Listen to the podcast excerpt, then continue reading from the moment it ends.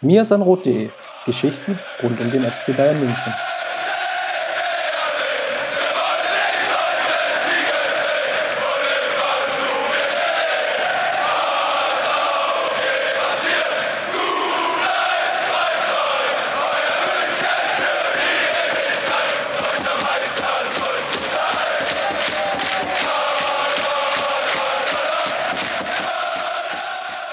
Herzlich willkommen zum Mirsan Roth Podcast Folge 37. Mein Name ist Christopher Ramm und an meiner wunderbaren Seite ist Jan. Grüß dich, Jan.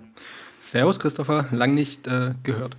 Ja, schon eine Ewigkeit her. Ich müsste, die, ich müsste lügen und ich habe die Versionsnummer nicht mehr im Kopf, wann wir uns das letzte Mal on-air gesprochen haben. Du suchst dir einfach immer andere Leute. Frech. Nee, nee, passt schon. eine gute, trotzdem gute Chance, jetzt endlich mal wieder ins Gespräch einzusteigen. Wir haben ja auch jede Menge auf dem Zettel. Wir werden nochmal eine kleine Rückschau machen zum Juve-Spiel. Ich denke einfach, das war von der Intensität so groß und hat irgendwie so gefühlt alles überlagert, was so in den letzten Wochen stattgefunden hat. Ich denke, selbst ein paar Tage nach dem Spiel gibt es immer noch relativ viele Aspekte, die wir zusammen besprechen können. Dann werden wir uns um das Wolfsburg-Auswärtsspiel kümmern, was jetzt vier Tage nach dem Juve-Spiel war. Und natürlich so einen ganz kleinen Ausblick wagen auf die englische Woche, die ansteht für den FC Bayern. Ein Heimspiel gegen Mainz am Mittwoch und dann das Auswärtsspiel ich will nicht sagen, die, das Entscheidungsspiel wie die deutsche Meisterschaft, aber sicherlich ein äußerst wichtiges Spiel beim Tabellenzweiten Borussia Dortmund. Jan, lass aber mal anfangen mit dem Juve-Spiel, was ja schließlich auch ein Topspiel war. Wie hast du es denn so rein emotional verfolgt? Also ich muss sagen, bis zum Anpfiff mit sehr viel Ruhe irgendwie. Keine Ahnung, ob so viele andere Dinge los waren, dass man so ein bisschen zurücklehnt war, zumindest ich. Sobald es dann aber losgeht, äh, ging und äh, die ersten Bälle gespielt waren, ähm, schon mit sehr viel Spannung und äh, letztendlich auch sehr viel, sehr viel Freude und Vorfreude, um eigentlich auch, ja klar, ich meine, es wird immer so ein bisschen lachhaft gemeint, äh, für Bayern beginnt irgendwie die richtige Saison erst mit der entscheidenden Champions League-Phase, aber es ist halt nun mal einfach auch so, dass da halt wahnsinnig viel Emotionen, Prestige, richtig gute Spiele liegen. Ähm, und von daher dann doch auch mit sehr viel Vorfreude und ein bisschen bisschen, ja, ich würde nicht sagen Angst, aber ich hätte, halt, wie gesagt, das, das, Endergebnis, da kommen wir sicher noch drauf, was dann dem Spielverlauf vielleicht nicht ganz entsprach, aber was ich halt am Vormittag oder am Nachmittag äh, des äh, Spieltages einfach noch sofort unterschrieben hätte. Von daher ähm, mit viel Vorfreude und Spannung dann, als es endlich losging, äh, beigewohnt und ähm, insgesamt eigentlich auch ganz zufrieden.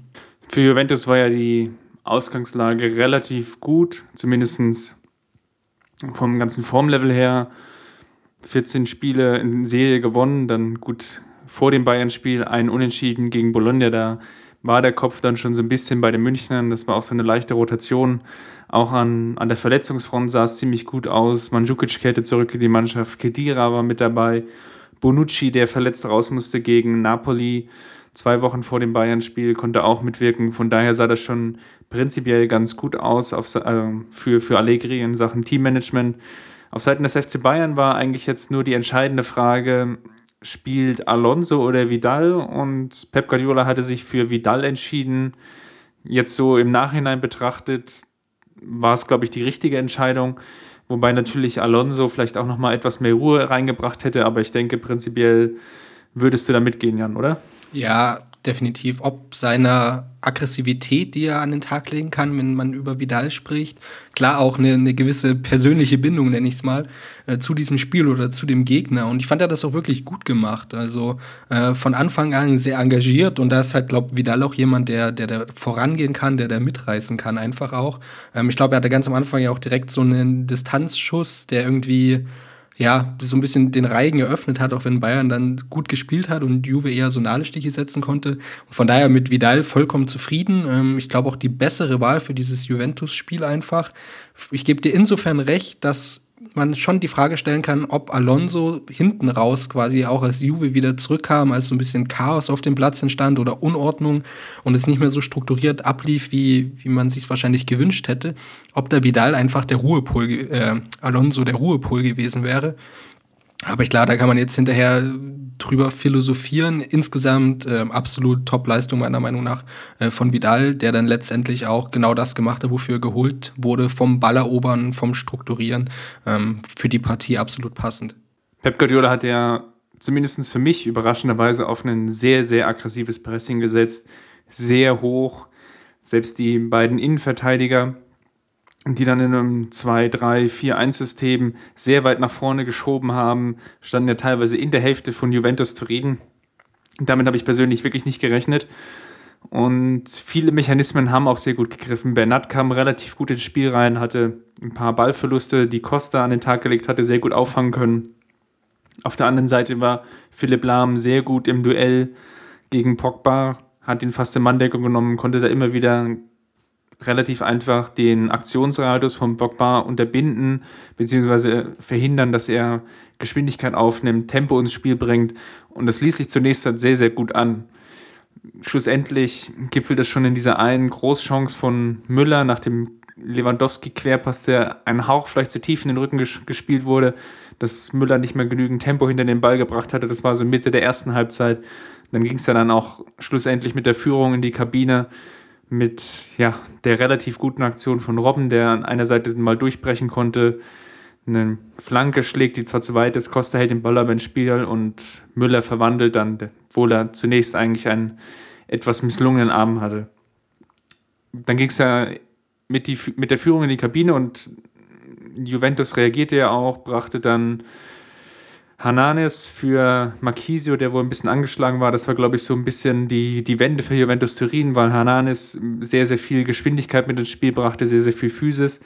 Nichtsdestotrotz hat Bayern dann einen Konter gut ausgespielt und dann kommt, glaube ich, der entscheidende Punkt, worüber wir reden müssen, dass Bayern an der Stelle wieder relativ kopflos agierte und das fällt unter Pep Guardiola manchmal so ein bisschen auf oder zumindest in den letzten zwei Jahren ist mir das mehr in Erinnerung. Wenn ich jetzt zum Beispiel an das Halbfinale Champions League, äh, die, an das Spiel unter Jupp Heynckes erinnere gegen, gegen Barcelona, was mit einer unglaublichen Souveränität geführt wurde, auch mit dem mit dieser gewissen Abgezocktheit, dass man dieses Spiel über die Runden bringen kann, dann, dann fehlt das so ein bisschen unter Pep Guardiola. Und das fand ich, hat man in diesem Spiel auch wieder gesehen, weil beide Gegentore im Endeffekt, also gerade das erste aus so einer halben Gegenkonteraktion, war eigentlich ziemlich unnötig.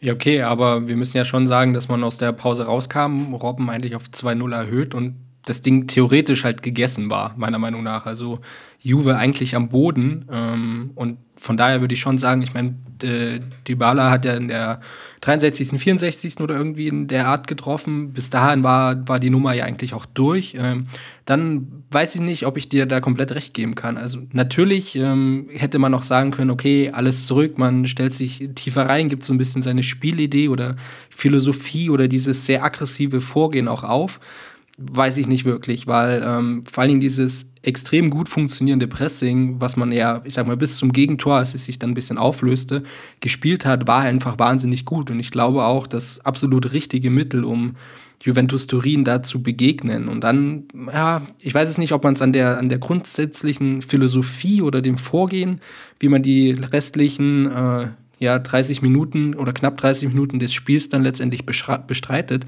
festmachen kann oder ob man ähm, dann das auf individuelle Fehler schiebt. Spätestens nach dem 1 zu 2, äh, nach dem Anschlusstreffer, hätte man vermutlich, da sind wir vielleicht gar schon wieder beim Thema Alonso, ein bisschen mehr Druck rausnehmen können oder ein bisschen sich mehr zurückziehen, ruhiger, gemächlicher spielen, zur Not auch die Zeit ein bisschen runterbringen. Ähm, jetzt gar nicht, indem man ständig zur Eckfahne rennt, aber indem man einfach sehr, sehr viel Ruhe reinbringt und äh, überhaupt nicht durch viel Tempo oder äh, hohe, hohe Intensität letztendlich Fehlern eine größere Chance gibt. Stimme ich dir natürlich insoweit zu und vielleicht war auch so ein bisschen der Knackpunkt, dass Pep Guardiola vielleicht auch an der Stelle ein Stück weit zu spät gewechselt hat. Costa hat sehr, sehr lang gespielt, obwohl er schon ab der 60., 65 Minute dann doch spürbar abgebaut hat. Da war vielleicht dann der Wechsel auch vielleicht fünf, wenn nicht sogar zehn Minuten zu spät weil ab dem Punkt, als Franck Ribéry ja wieder in die Partie kam, lief es ja auch wieder ein Stück weit besser, weil einfach die Fähigkeit, den Ball zu halten von Ribéry und die nötige Übersicht, die er auch mitbringt und das Spielverständnis wieder etwas mehr für Entlastung gesorgt haben. Bei Costa waren das dann teilweise zwei, drei relativ planlose Aktionen, die dann schlussendlich in leichten Ballverlusten mündeten, die natürlich dann ja, Juventus in dieser Phase, in der sie alles nach vorne geschmissen haben, sehr, sehr weit aufgerückt sind, auch ein aggressives Pressing gespielt haben, dann ein Stück weit ja, in die Karten gespielt haben. Da an dieser Stelle kommt vielleicht auch nochmal ein Punkt zum Tragen, den ich mit dir besprechen würde. Und das war der Abschlag von, von Manuel Neuer vor dem 2 zu 2 oder beziehungsweise ja, der, das hohe Anspiel auf Philipp Lahm. Ich denke, das war so der entscheidende Knackpunkt an der Stelle. Weil es war so eine Szene, an der Juve die Chance hatte zu pressen, beziehungsweise hat alle Anspielstationen für kurze Zuspiele zugestellt und Neuer entscheidet sich dann für den langen Ball, aber auf Philipp Lahm und ich denke, das war auf jeden Fall ein Fehler, der in Zukunft nicht mehr passieren darf. Definitiv und ich glaube auch, das war ein, ein, ein Fehler, worauf man eigentlich eine Einladung mehr oder weniger auf, äh, ausgesprochen hat an Turin im Endeffekt, weil Neuer spielt x solcher Bälle über die ganze Saison hinweg und hat es auch in dem Spiel zuvor schon getan, ähm, bis eben äh, zu, dem, zu, dem, zu dem Tor dann. Ähm, und da ist natürlich klar so wieder dieser Aspekt Ruhe. Ähm, hätte er ihn einfach komplett zentral in die Mitte nach vorn geschlagen. Man hätte sich aus dem Pressing lösen können, beziehungsweise vernünftiger aufstellen können. Und selbst wenn man dann quasi den Ball nicht behauptet des langen Abschlags, ähm, einfach sich gesetzt hinstellen können. Ähm, klar, auf jeden Fall war ein Fehler, beziehungsweise halt die Aktion, die zum Fehler führte, die zum Gegentor führte. Ähm, ich tue mir da ehrlich gesagt schwer zu sagen, wer jetzt den Fehler gemacht hat oder was jetzt der äh, in dieser Fehlerkette, die es ja letztendlich auch ist, ähm, den, den größten Ausschlag hatte, eingeleitet auf jeden Fall Neuer.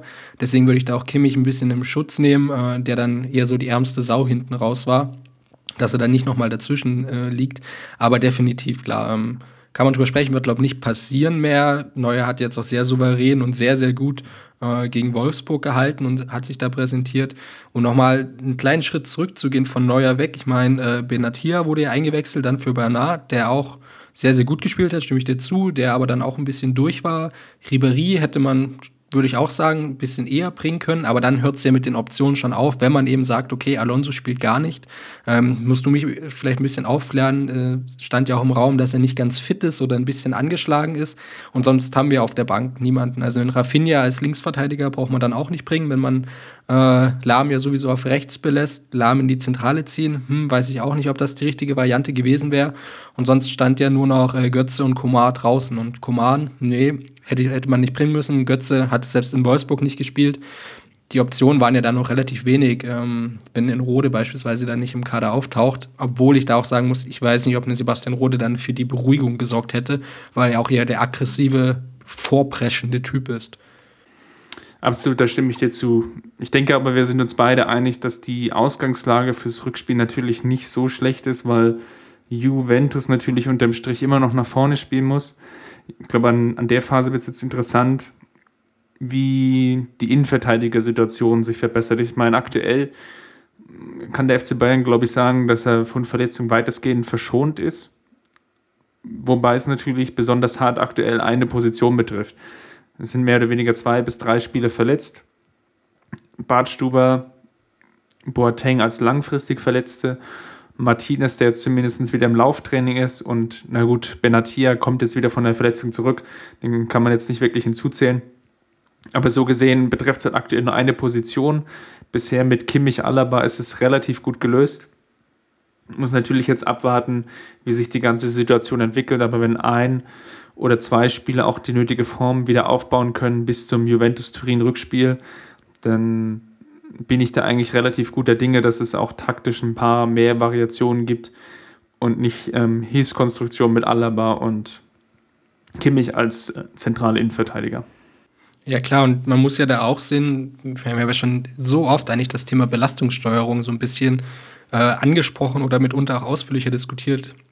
Wir haben jetzt englische Woche, du hast in der Einleitung erzählt, wir spielen gegen Mainz, wir spielen dann auswärts äh, in Dortmund. Äh, wir haben in der Woche drauf, spielen wir zu Hause gegen Bremen und dann ist schon der 16. März und wir haben das Heimspiel gegen äh, Juventus Turin. Sprich, da liegen auch noch mal äh, drei Partien wo ich sagen würde, mindestens zwei intensiv, jetzt mal Richtung Mainz und das Auswärtsspiel in Dortmund betrachtet, wäre das so ein bisschen Wundertüte für mich, die auch wirklich äh, noch viel abverlangen. Und dann nach dem Werder-Spiel am Samstag ist vielleicht ein Tag Ruhe, zwei Tage Vorbereitung und äh, Heimspiel gegen Turin.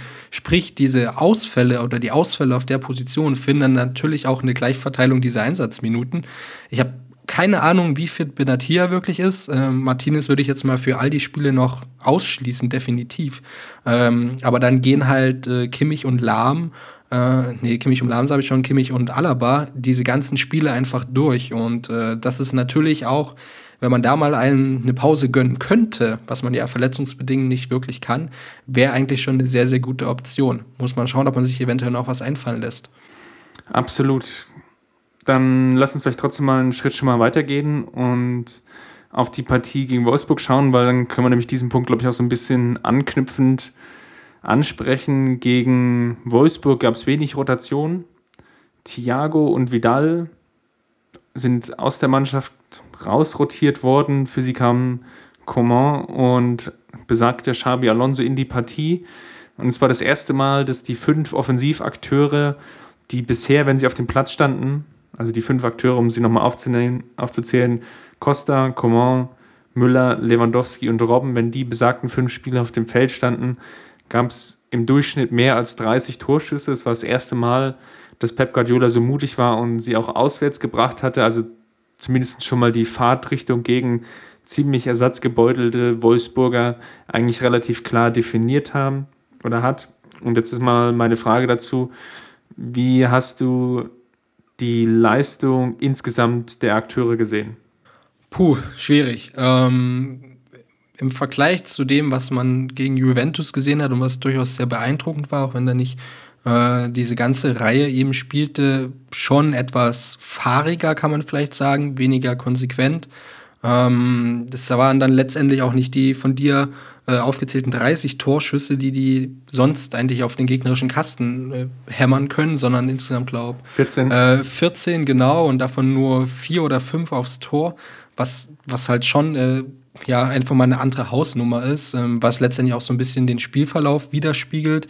Ähm, und für mich war, oder so als Gesamteindruck zu diesem Spiel in Wolfsburg war, dass man sich einfach auch sehr, sehr, sehr schwer getan hat in den Kombinationen. Nicht, weil Wolfsburg jetzt so wahnsinnig gut war. Klar haben sie ihre Aktionen gehabt äh, und den Kruse, ähm, nicht nur er hätte auch mal treffen können. Da kommen wir wieder zum Thema Neuer zurück.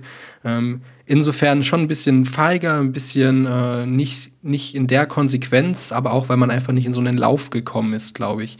Ähm, insgesamt natürlich vom, vom Endergebnis her mit den zwei Toren ähm, absolut zufriedenstellend. Äh, ich weiß auch nicht, welche Erwartungen man an diese fünf Offensivakteure legen kann oder ob man das einfach, ob sie das immer abrufen können, auch mal auswärts äh, in Wolfsburg.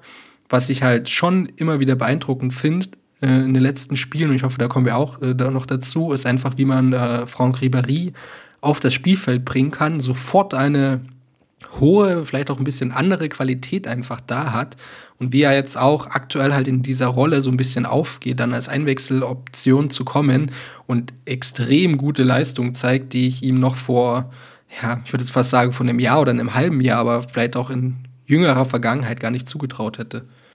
Stimme ich dir natürlich zu, aber lass uns vielleicht nochmal die mit den fünf Offensivakteuren ein paar Zahlen anfüttern. Ich glaube, das Grundproblem war an der Stelle so ein bisschen, Gut, Hacking spielt einfach als, als Trainer ein 4-4-2-System, das teilweise sehr mannorientiert ist, wie wir es im Hinspiel in München gesehen haben, als ich glaube, Thiago war es damals und Alonso gut zugestellt waren. Das heißt, der Übergang vom Abwehr hin zum Mittelfeld bzw. ins Angriffsdrittel gestalteten sich sehr, sehr schwierig. Das ist alles relativ bekannt und ich will nicht sagen, Hacking hat da so ein bestimmtes Muster, aber es ist halt ich glaube, als, als Trainer ist es relativ dankbar, sich darauf einzustellen, weil einem natürlich keine bösen Überraschungen erwarten. Und gegen 4-4-2 ist es einfach immer relativ schwierig, wenn sich der Gegner gut hinten reinstellt, dann auch die nötigen Optionen zu finden, um die Außen zu überladen, zum Beispiel, um dann schlussendlich auch mal hinter die, die Abwehrkette zu kommen, um dann Pässe in den Strafraum zu spielen, beziehungsweise wenn man es versucht, über die Zentrale dass dann zwischen den zwei Viererketten, dass sich da Spieler finden oder Räume finden, um dann die nötigen Kombinationen zu starten. Ich glaube, das ist immer so das, das Schwierigste.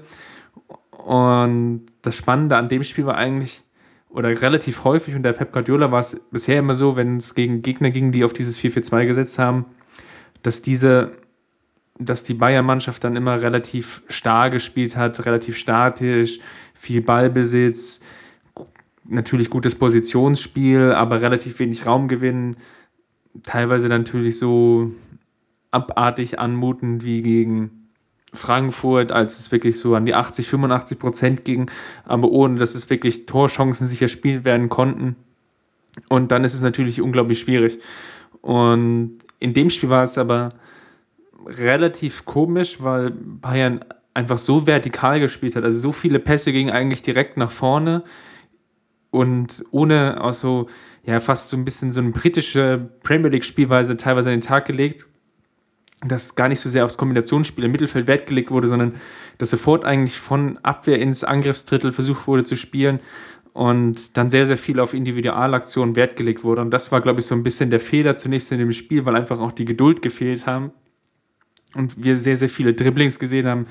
Costa ist da sicherlich wieder zu nennen, der zwar sechs oder sieben Dribblings im Endeffekt positiv abschließen konnte, aber aus denen relativ wenig entstanden ist, weil er einfach in 1 gegen 2 oder 1 gegen 3 Situationen zum Ballbesitz oder im Ballbesitz gekommen ist. Und das war natürlich dann ohne großen Raumgewinn, beziehungsweise ohne wirklich Option oder Chance, ja, Torgefahr zu erzielen oder zu, zu generieren.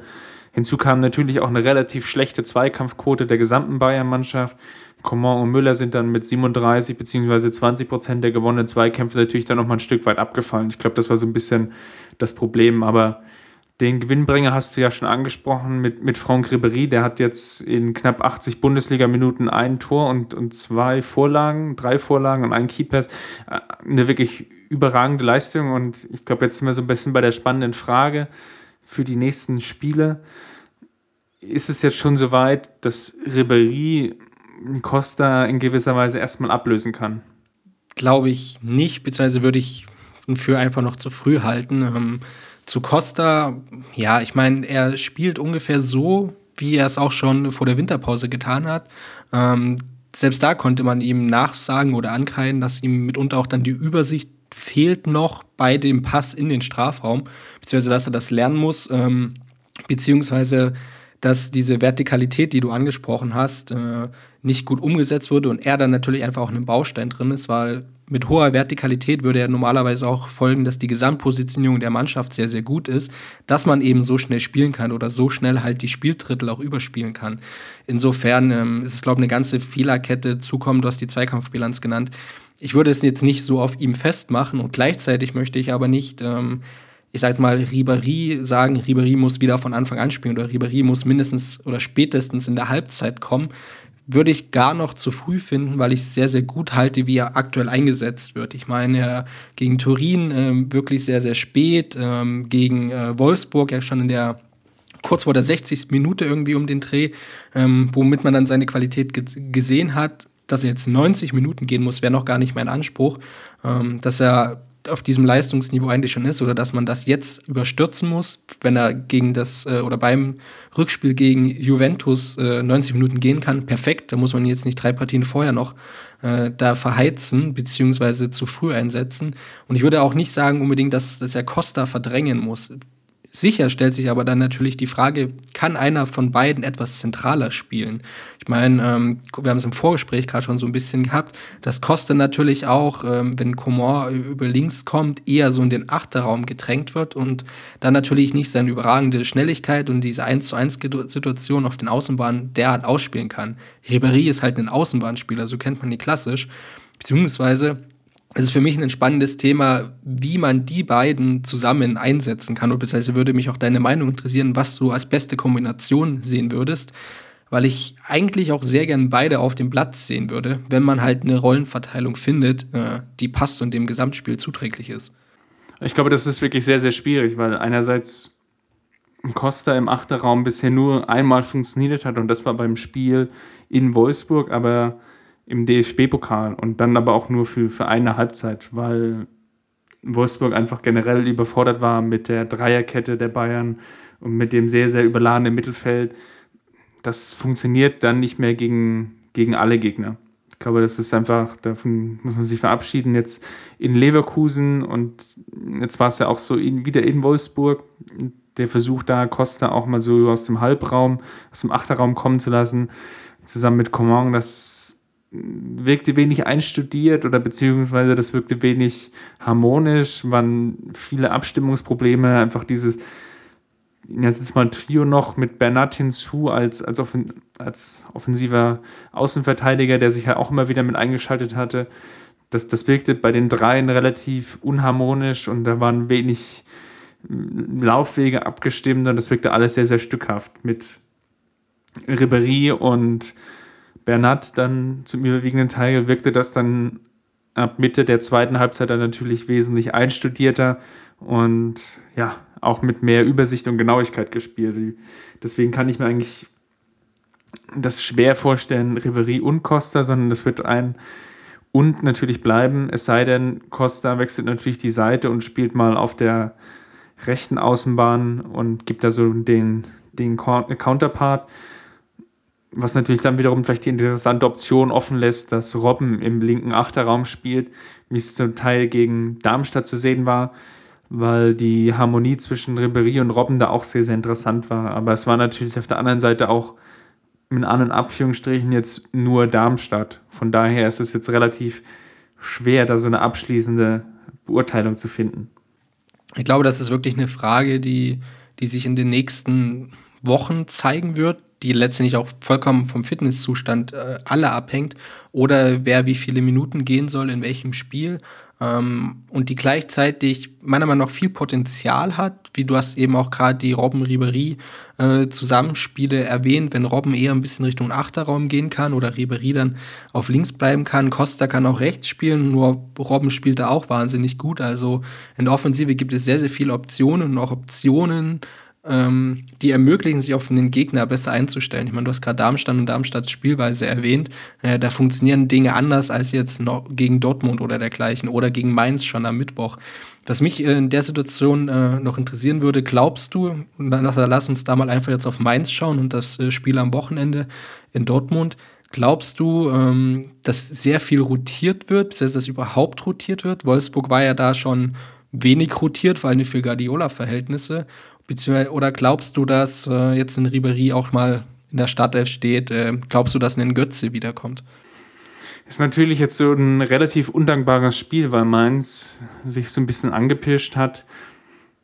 Auch sehr, sehr, also Schmidt als Trainer dann auch, ja, so typische DFB-Lehrwartschule, 4-4-2, Mittelfeldpressing, es ist alles sehr bekannt, das ist, folgt alles im gewissen Muster, aber Mainz hat natürlich mit Mali, mit Muto, mit Cordoba zwei, drei, vier Spieler, die auch ein bisschen Qualität mitbringen und auch Individualität oder individuelle Stärke, die sie natürlich ein Stück weit noch von der breiten Masse abheben. Es ist nicht ohne Grund, dass sie jetzt relativ gut in die Rückrunde gestartet sind, haben aus den letzten fünf Partien vier Siege geholt, darunter gegen Gladbach, gegen Schalke und gegen Leverkusen, was sicherlich sich in der Summe nicht so schlecht liest. Gerade das Spiel jetzt gegen Leverkusen am Sonntag war schon so ein gewisser Gradmesser, der auch zeigte, welche Richtung es in Mainz geht. Deswegen, wie ich Pep Guardiola kenne, wird er natürlich darüber nachdenken, auf bestimmten Positionen zu rotieren. Ich kann mir aber vorstellen, dass es wieder so bei zwei oder drei Änderungen bleibt, dass er nicht komplett rotiert. Einfach aus dem Grunde, weil er, glaube ich, die acht Punkte Vorsprung auf Dortmund auf, zu, zu keinem Preis irgendwie versuchen will aufzugeben, sondern wirklich versuchen wird, im Idealfall natürlich die Partie früh zu entscheiden, dass dann, ja, im Idealfall vielleicht ab der 60., 65. Minute dann noch im zweiten oder dritten Gang gespielt wird, also mit einer ganz anderen Intensität.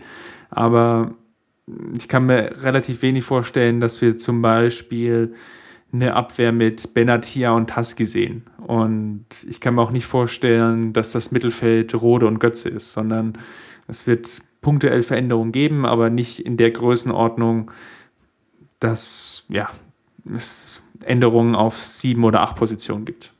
Und deswegen finde ich auch diese beiden Spiele jetzt so spannend oder diese englische Woche, weil Mainz am Mittwochabend, ich meine, äh, das wäre, früher hätte man gesagt, wäre ein klassischer Fall gewesen, da kann Bayern oder wird Bayern auch mal Punkte liegen lassen. Klar, Heimspiel ist dann immer ein bisschen besser auch. Ähm, bin ich sehr, sehr gespannt. Habe ich auch noch überhaupt kein, kein Gefühl dazu, beziehungsweise wie ich es einschätzen kann. Auch jetzt, ähm, wenn Mainz vor allen Dingen so stark äh, gestartet ist und äh, ohne Borussia Dortmund abwerten zu wollen, aber Borussia Dortmund hatte eben auch Probleme, beziehungsweise hat spielerisch auch gezeigt, dass sie angreifbar sind. Ich glaube, die Kombination wird ganz spannend, weil man eben nicht sagen kann, okay, ähm, auch mit Blick auf die Tabelle, ja, Mainz macht man halt irgendwie, kommt man durch, schaut, dass man gut durchkommt, spielt man irgendwie auf einen Unentschieden. Klar, man spielt immer auf Sieg, aber mit einem Unentschieden ist man zufrieden und konzentriert sich nur auf Dortmund. Sondern ist es eben der Fall, dass beide Spiele sehr, sehr wichtig sind in dieser Tabellenkalkulation, um letztendlich auch sagen zu können, vielleicht kann man einen großen Schritt Richtung Meisterschaft machen, dann mit einem Auswärtssieg, der überhaupt keine leichte Aufgabe wird. Aber ich denke, die, die nächsten Tage, also die Tage dann so zwischen Mittwochabend und Abpfiff am Samstagabend, wird sehr, sehr spannend. Gehe ich da absolut mit.